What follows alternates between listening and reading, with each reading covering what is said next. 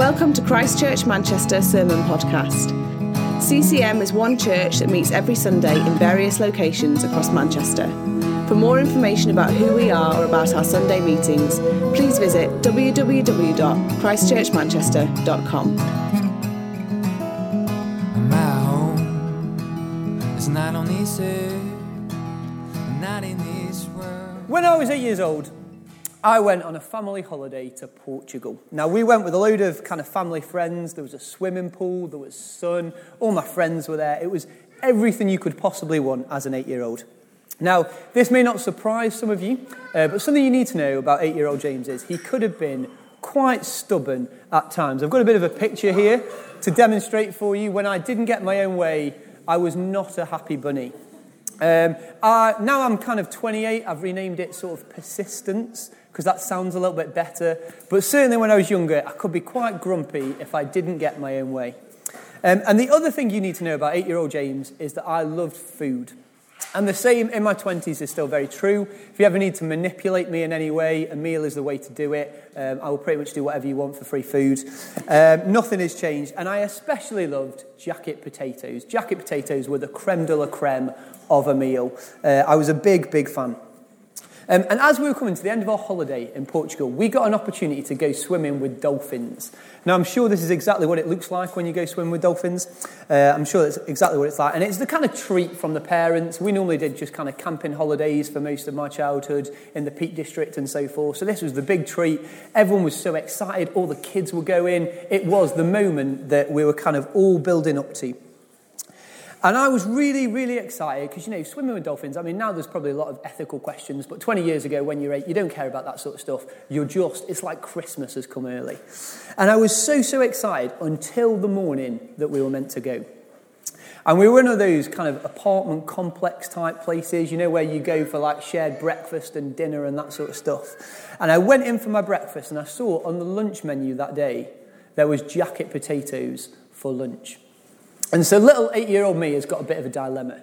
Okay, on one hand, I could have gone swimming with dolphins. But on the other hand, there was jack potato with cheese and beans for lunch. What does little eight year old me do? It probably doesn't surprise you that my decision making skills aren't always fantastic. Um, when all the other kids were leaving to go on the trip, I decided to throw a strop. I had a bit of a meltdown. My poor mom, bless her, had to stay behind. Well, everyone else went to go swim with dolphins. I stayed behind because I was insistent that I wanted my jacket potato for my lunch. And I'll be honest, I don't really remember much of the story. Most of it comes from my mum's telling. Uh, but I do remember crystal clear the feeling when everyone else got home and they were so excited. They were buzzed. And they had all the photos uh, and they were showing me all the stuff that had happened and someone had been poked by the dolphin and all that sort of stuff. And I remember just having this horrendous feeling of, oh, I have missed out. I have really, really made the poor decision here. I have missed out on something so much better. And at the time, you know, I was so happy with my jacket potato with cheese and beans. It's a great topping. Uh, but I realised I had missed out. I'm going to come back to that because this is our first Sunday at CCM Reddish. You know what to do? There we go. Uh, our first Sunday at CCM Reddish. And one of the things that we've been doing as a community group over the last kind of couple of months, really, since we've been meeting in September, is we sat down over a couple of evenings and we got a load of sticky notes out and we prayed and we read the Bible together and we kind to sort of come up with what we thought it meant to be a church. And we came up with the hallmarks of actually what do we want to be as a church community? Who do we want to be? What is important? And I am really excited that over the next nine weeks we're going to be preaching through those things. So we've collated them into themes uh, and we're going to be looking essentially at the DNA of what is going to make up CCM Reddish. Who do we want to be? It's not going to be complicated, I promise. They're all going to be really, really simple. Um, and this morning we are going to look at discipleship. Now, discipleship is quite a churchy word. It's probably not a word anyone really uses in their day to day lives, I imagine. Uh, I don't know what sort of lives you have. Um, but what we're going to look at is why it's important. Why is it important to us as a community? Now, some of you may have never heard the word before, so I thought it'd be helpful. We'll start with a definition. And I did what all wise and deep theological preachers do, and I Googled it. Um, and this is what Google tells me the definition of a disciple is it's this a disciple is someone who follows the teachings, life, and aims of another until the person becomes like the master. So essentially, a disciple is a student, they're a follower, they're an apprentice. There's lots of words that we could use, but they're trying to learn from someone. But they're not just trying to learn, they're trying to learn and put that into practice. They want to become like. So they want to listen to what that person listens to. They want to do what that person does. They want to focus on what they focus on. They want to think as they think. They really want to become that person.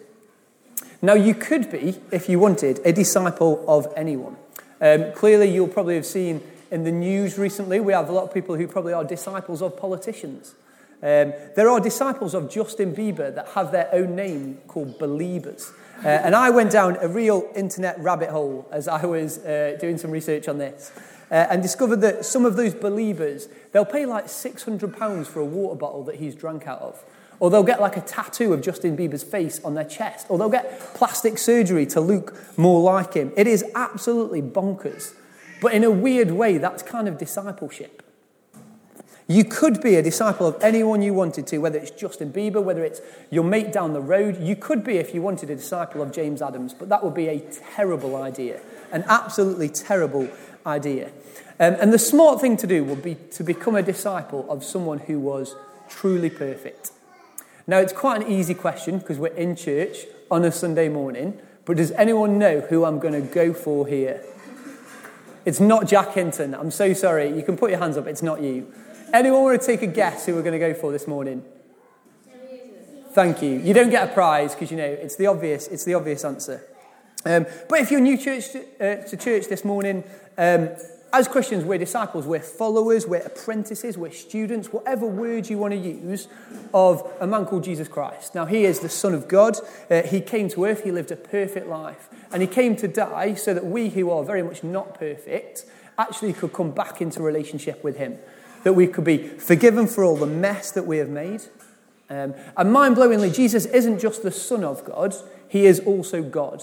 Uh, now, it's quite a difficult concept to get your head around. It's kind of like the same way that water is still water, even when it's steam or it's ice. It's still the same molecules, it just is in a different form. And in the same way, Jesus isn't just the Son of God, he is God. So that means Jesus is the one who flung the stars into the space. He's the one who knitted you together in your mother's womb. He made every single cell in your body. And when he lived on this earth, his life was perfect. And I mean perfect. So he lived in perfect relationships, he had perfect wisdom, but also he was perfectly content. How many of us can say that we are perfectly content all the time? He really does sound like the sort of person that I want to become like, that I want to become a follower of. And the question we're going to look at this morning is how do we do that?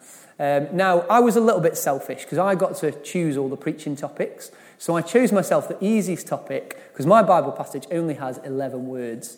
Um, so I thought I'll allocate the difficult ones to everyone else and I'll do the easy one myself. So I want us to look at um, quite a straightforward passage, really. It's going to be John 8, and it, we're going to look at verse 31 if we can bring it up. Um, and John 8, verse 31, very simply says this It says, If you hold to my teaching, you really are my disciples. And what I didn't want to do this morning was overcomplicate it. Essentially, that is it in a nutshell. That's what we want to do at CCM Reddish. You know, you're going to hear people saying things like, we want to make disciples. And what we mean by that is that we don't just want to listen to Jesus. What we want to do is we want to learn from Jesus. We want to listen and then put it into practice. We want to become more like him. And you may well be sitting there this morning um, thinking, that all sounds great. But you know what? They're Christians. Um, they're stood at the front and they kind of have to say that they want to be like Jesus. You know, they used to have those little cool, what would Jesus do wristbands? Don't know if anyone had one of those. I definitely had one of those as a teenager. I was that cool. Um, but why, why is this for me? Why should I care? Why can't I just turn up on a Sunday, maybe listen uh, to the preach, maybe sing some songs, and then go home and do life the way I want to? And you know what? I think that's a very fair question. And so let's look why, why is it so important? And this is where it is linked to potatoes. Um, it may surprise you that the gospel is linked to potatoes, but it is. Um, stupid eight year old James was so buzzed about his jacket potato. I cannot tell you how excited I was about my jacket potato with cheese and beans. Uh, there is videos of me as a kid when I get jacket potatoes. It is just ridiculous. But eight year old me had no idea, no idea at all what he was missing out on. And actually, it was only till it was just way too late when I came home and everyone else was so pumped about their trip and they had the photos and they were sharing the experience that it hit me of, oh, I really chose the wrong option. I have really missed out here. And if you're not familiar with it, the Bible talks about Jesus coming to give us life and life in all its fullness. That means complete peace, contentment, it means joy. And I think so many of us, I don't know about you, but I know certainly for me, can settle for a kind of mediocre version of that, a halfway house. You know, maybe the fullness, the joy, the peace, the contentment isn't what life feels like for you right now. Maybe you've been a part of church for a long time and you know in your head that God is your rock, but in our heart sometimes it just doesn't feel like we've got a firm foundation. It's kind of one struggle to another, whether that's finances or work or anxiety, hurt, upset. I don't know if anyone can relate to that this morning. And there's another very, very famous verse in the Bible that's quoted an awful uh, lot. It's from Philippians 4, verse 13. And it says these words It says, I can do all things through Christ who gives me strength. Now, I don't want to be too controversial on our first Sunday, but I think often this is probably one of the verses in the Bible that is taken out of context more than any other.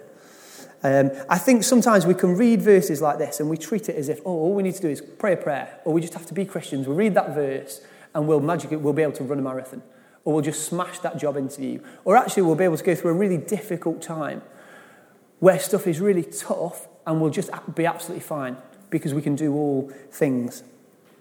And I don't think it works like that. I don't think it's a click that you just become a Christian, everything's magically okay.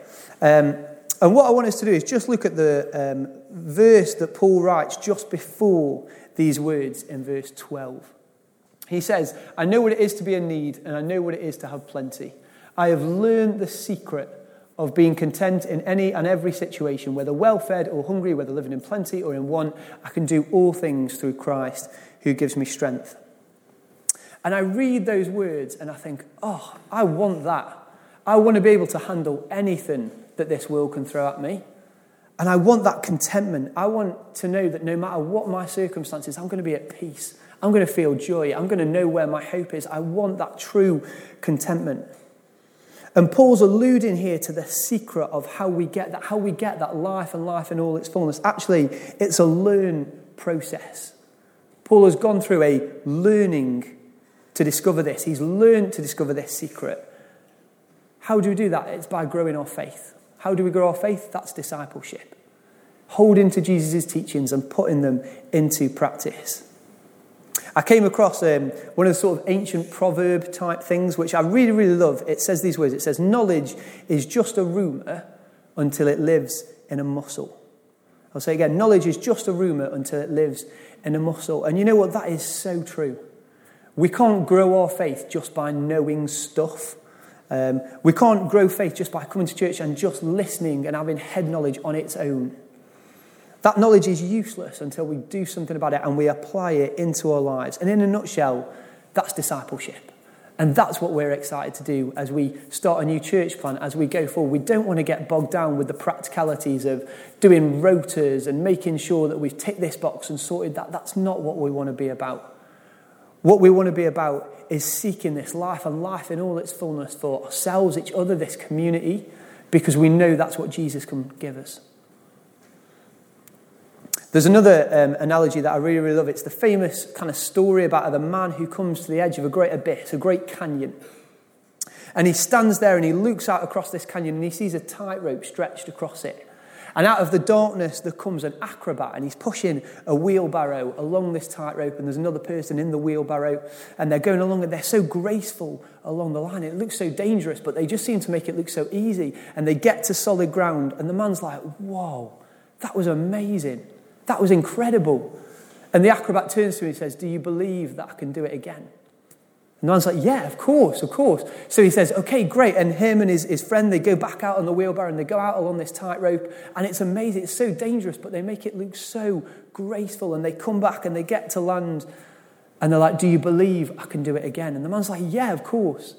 So the acrobat says, Okay, get in the wheelbarrow. And all of a sudden, the man is not quite so sure. You know, his head knowledge and what he said made no difference to what he did. And we want to be a church that isn't just here to, you know, fill heads with knowledge. We don't just want to talk about faith because on their own, that is completely pointless. We want to learn to live it. We want to learn to get in the wheelbarrow and go out. And that's why we're excited to be planting in Reddish, excited to be planting in this community. We want to learn to love God and love people, not just because we should, but because we know learning to do that, learning to be disciples, will help us unlock that life and life in all its fullness. That contentment, that peace, that joy that we all long for. We want to unlock that for ourselves and each other. But also, we are coming to this community and we're planting here because we know there is so much brokenness. All of us have so much brokenness inside of us. And we want this community to have that as well. You know, we want to love them by saying, actually, you can have this life, you can have this eternity of fullness too. And that's why we want to come here and we want to go out. That's why we want to be disciples and we want to make new disciples. I just want to share with you one more verse, if that's okay. It's one of my favourite verses. Uh, it comes from Hebrews chapter 12, verse 28, and it says this It says, Therefore, since we are receiving a kingdom that cannot be shaken. And I don't know about you, I really don't, but I know that some of us this morning, because I know where you're at, I know where I'm at, we have potentially been feeling like we have been shaken at times. We have felt beaten down, worn out. You know, you may be here this morning feeling anxious or lost or whatever it might be. And if that is you this morning, I just want you to know actually, God loves you so much that breaks his heart. He wants the best for you. He wants to give you all the good gifts that He can. He is so protective of you. He doesn't want you to miss out on the dolphins, the incredible experience that is a life with Him, because we settled to just sit there looking at our potatoes that we thought were great when we didn't even realize. He wants the best for you and He wants to give your all. Uh, he wants you to give your all into becoming a disciple because He wants you to know that peace and that joy and that life in all its fullness that He knows He can give to you. But that only comes from a relationship with Him. Now, let's be honest, we're all very flawed humans. We're going to get it wrong sometimes. We're going to fall back. We're going to mess it up. We're going to put our hope in the wrong places. I do that all the time. But I think that's the beautiful thing about discipleship that God always welcomes us back, that it's a journey, that it's not about how perfect we are, how right we get it, but it's about how good our God is. It's not about how good we are, it's about how good He was.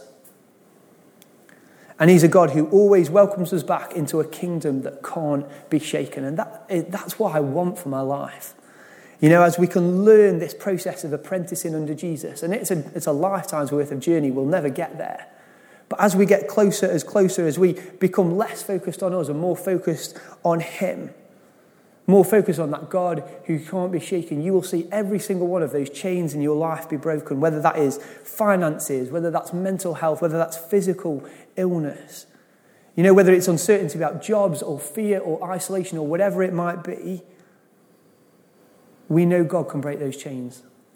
And he just says, Come. He says, Come to me. When you are feeling overburdened, when you are feeling weary, when you are feeling broken, and you need to find that rest, come to me. And we'll go on that journey together. I'll teach you how to find that rest. Apprentice under me, learn from me, and I can show you how to unlock that peace, that contentment, that joy.